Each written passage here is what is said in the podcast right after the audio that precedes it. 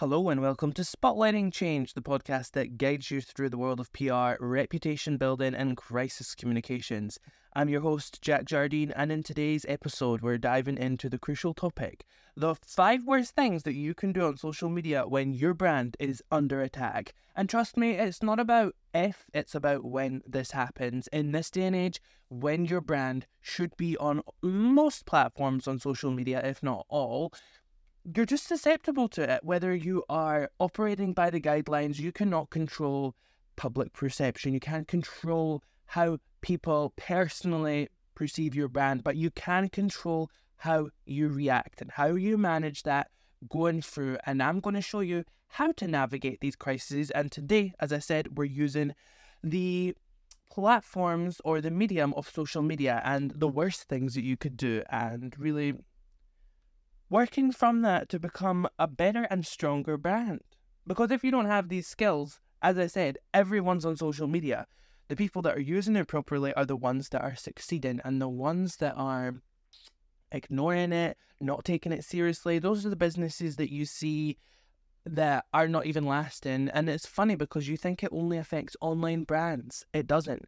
I want to give you a general example. I don't want to make it too personal, but someone who had a bakery, I know, they went down because a lot of the reviews that they had were negative. And the thing is, their products were incredible. Best intentioned people. I think they just had um, lack of service due to lack of personnel because of COVID. And because of that, their service standards went way down something that could have easily been fixed, and I'm sure it was managed to an extent. The only thing that wasn't managed is was the fact that they didn't deal with any of the bad reviews they had, the complaints they had online, and because of that, that's the first thing that people see is the front of your business nowadays. And if they don't see good reviews, they're going to be thinking food poisoning, it's a bakery, I'm not going to buy that for my kids' party, whatever it is. So let me just talk you through this. So, as I said, it can be a really powerful tool, social media, and it can also quickly become a battleground for your brand's, brand's reputation. Whether it's negative comments, backlash, or a full blown crisis, knowing what to do is essential for damage control. So, I'm going to uncover the common mistakes that can escalate a situation, erode trust, and leave lasting damage, which will probably ultimately close your business. From handling criticism to maintaining transparency, we've got you covered with practical insights to help you navigate the challenging waters. And you know what? It hurts my heart because I see a lot of people who are who are quite success, successful in business or who who know the traditional means of doing business. And if this was 20 years ago, they would have been booming. But because of the advent of social media, still in this day and age, it's affecting the ability of people who are maybe a bit older or of a different generation or just generally are don't have an aptitude for social media. So this is for you.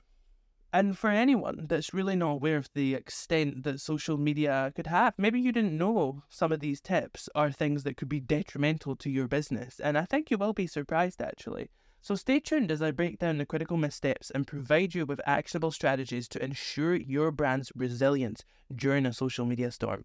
So let me get started on this journey of mastering social media during a crisis that you're going to probably face.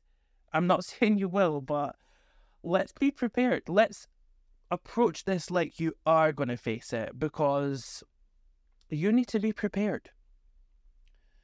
So, during a social media crisis, there's several critical mistakes that brands should avoid to effectively manage the situation and protect their reputation. And let's start with number one, and that is ignoring or deleting comments. This one, baby, is the worst. What you should do when you receive a negative comment, and I'm saying this as if you already know that's another problem actually you need to have a swift response. But the real problem lies within the fact that people don't monitor their social media. So you've made your Facebook page to promote your business, you've got your Instagram to show the pictures, whatever, the TikTok to take people through the story, the Twitter, whatever it is you have. Those are your tools in business and you should be responsibly using them. And I'm telling you this, if you're not using them, this is what's going to be detrimental to your business Doesn't matter if you can't use it or not, but you can figure out how to respond to a comment. At least that channel of communication is there if something is wrong. If so and so, if um, Jane Doe doesn't have your phone number, the store is too far away, or whatever situation, she can jump on the Facebook group that you have, or the Facebook page, sorry, and maybe leave a comment there. If she doesn't get a reply, she'll probably leave a bad review. And are you just going to let that lie there and fester for hundreds, potentially thousands of people to see? No, the best thing you can do is respond to it. But as I said, a lot of people just aren't even monitoring their social media in the beginning. And this is the, the demise of the business that I mentioned earlier. So when people do eventually see the comments or the reviews, they'll try to delete them, the the owners. That's not going to do anything. That's not going to address potential issues within the operations of your business because this is the thing. It could be a thing that you could easily fix. Could be something as little as just like having that path of communication. Could be an underlying issue within the operations of your business, which gives you the opportunity to address that. And in terms of ignoring these comments and deleting them, you're taking away your opportunity to grow as a brand because these people are giving you genuine feedback. And even though it's your brand and you're defensive of what they're saying and you think that it's having a negative impact, nothing could be more negative than deleting a comment because that person is then going to tell other people. And they'll say, Don't use this brand. I tried to say something and they deleted my comment. Or okay, you're you're going to be faced with it either way. So you can either ignore and delete it, or you can address it. Which one do you really think is better? I'm going to address it. I know that I'm faced with this, but what I'm going to do is use this as an opportunity to double down, not not double down, sorry, to make them aware of our commitment to. I can't believe I nearly said double down. No, make them aware of our commitment to working on making our brand better, making them aware that we value them as someone that invested in our business by giving them the time of day on social media. So make sure that you're doing these things. Acknowledge and address their concerns openly because that might not be the only person that's had that concern. And someone might go onto your Facebook with the exact same concern because, as I said, sometimes these issues are due to an underlying um, operational problem and they'll go and they'll see, oh, look, there's the answer right there. Um, that's why it took longer because they make them fresh. Do you know what I mean? Like it could be, oh, our delivery was was later than I thought. Um, you could comment on that. Say, I'm very, I really apologize.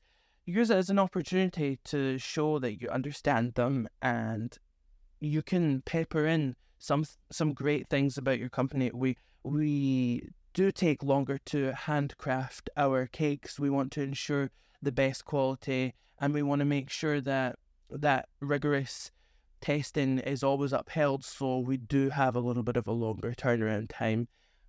But I mean if it's a turnaround time that's something that's probably should have been conveyed earlier on, but that was just like a, a really brief example.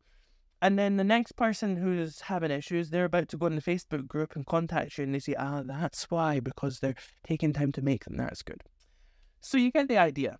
Do not delete comments because it can also be your chance to um, showcase good things about your company. It can show that the customers can feel like they're heard if they do come to you. And people prefer that because why were they coming to you rather than a massive chain in the first place. Do you know they could go down if you're a coffee shop, they could go down the road to Starbucks. But why would they do that when they know they could have a personal connection with you? If anything's wrong, they could easily talk to you and fix it. Or are you just going to delete their comments and they'll continue to go to Starbucks? Have a think about it. And the next issue that you should avoid on social media is being defensive or aggressive in your responses oh my goodness, companies still do this from the top down, and I, I, I don't know why. Even if they're in the right, like what are you going to gain from a disgruntled customer or employee or stakeholder? You're not going to make them happier. You're, I mean, isn't that basic customer service 101? Not that the customers are, I don't really believe that. um, because I think that's an invitation for like people to treat service workers, which I also am a service worker, um, as well as having my own business. But yeah, I think it gives them an opportunity to treat you like crap, and I don't think it's right. So the point I'm trying to make is you should be empathetic. Like, even if they think they're right and they might not be for whatever reason, you have to understand people. Like in customer service, like, oh, I'm very sorry about this. Um, let me get you uh, a round of water, get a round of drinks on behalf of um, myself, and um, I'll get you some chips to start. with. I don't know, like that's a bit of a random example. The point I'm trying to make is never be defensive or aggressive. You're going to antagonize someone that's already felt compelled to come on your social media and make a message. Because you know what? I mean, I get angry at businesses and frustrated. I don't necessarily feel compelled to leave bad reviews or get in touch with them about it. But when I do, and I'm pretty sure you're the same, there's probably a valid reason for it, whether you think you're right or not. And the last thing you want is a company going, no, that's not right. No, blah, blah, this, that. No, that is going to be really bad for your business if you come out like that. Now, a little bit similar, the third issue, uh, the third worst thing you should do, I should say, is blame shifting.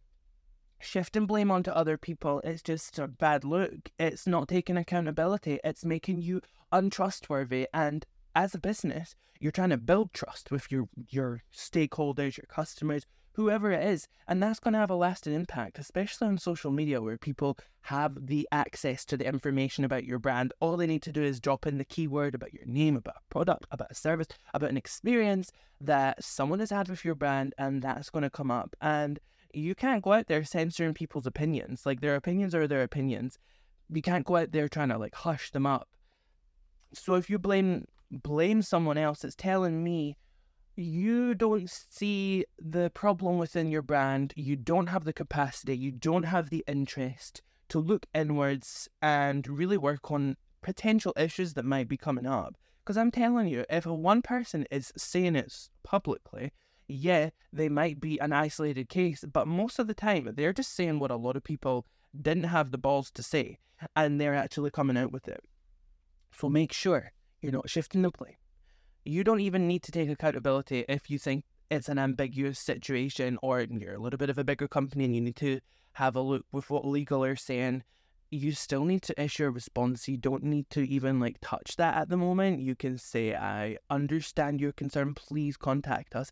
And the thing is, like, in a minute, I'll go into these generic responses and how they sometimes don't even work, even though on paper they look like they're working. Like I'm talking about big brands getting in touch with you on like Twitter and or whatever platform in in response to someone's negative review and how it still doesn't work.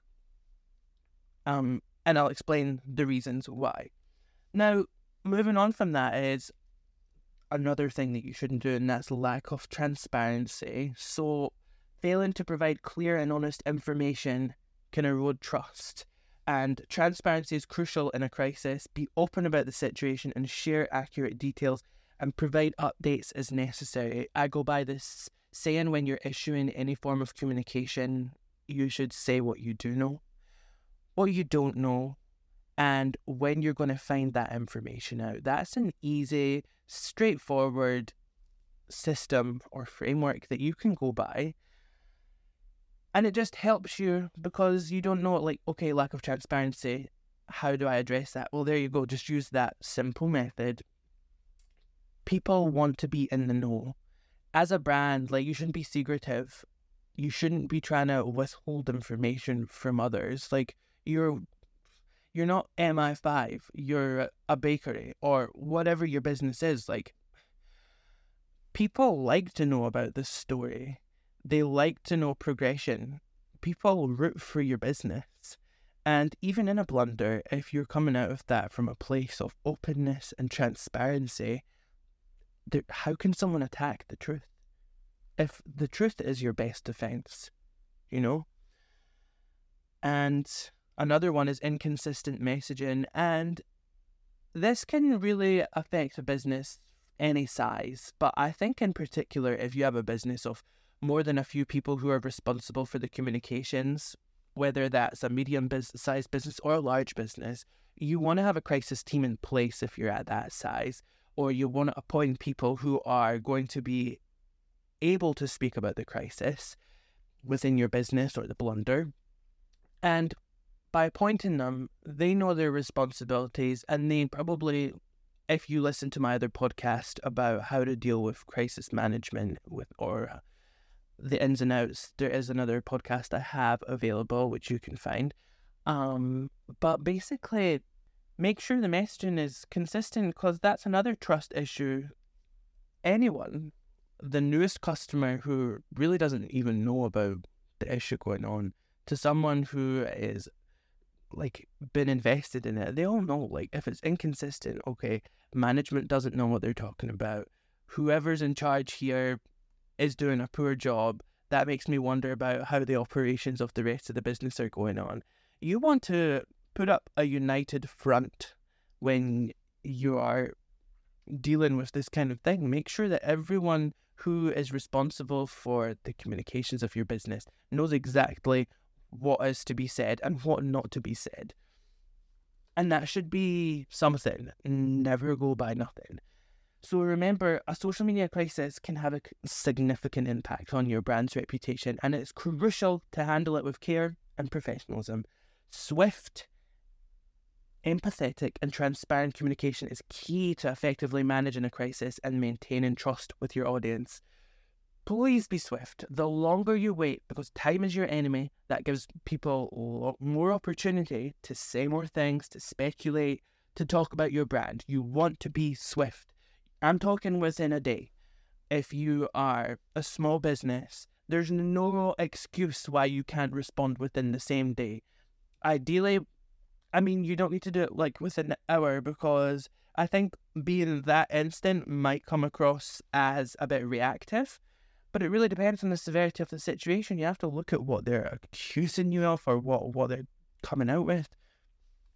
Make sure that you're coming up with something that is going to be appropriate based on the scale of the issue. And I mentioned there are big companies out there who play by the book and they do issue our response, they'll say, We're sorry about this issue. Please contact us so that we can gather more information. And listen, the deciding factor to whether this works or not is time. If you took like five days too long to respond to that, they're not going to be happy. I mean, they might try and do it, but the damage has been done. If you are on the ball, monitoring your social media every day, because that should be part of your business. So you can do it when you wake up in the morning. You can have a look at your phone in the five minutes before you get up.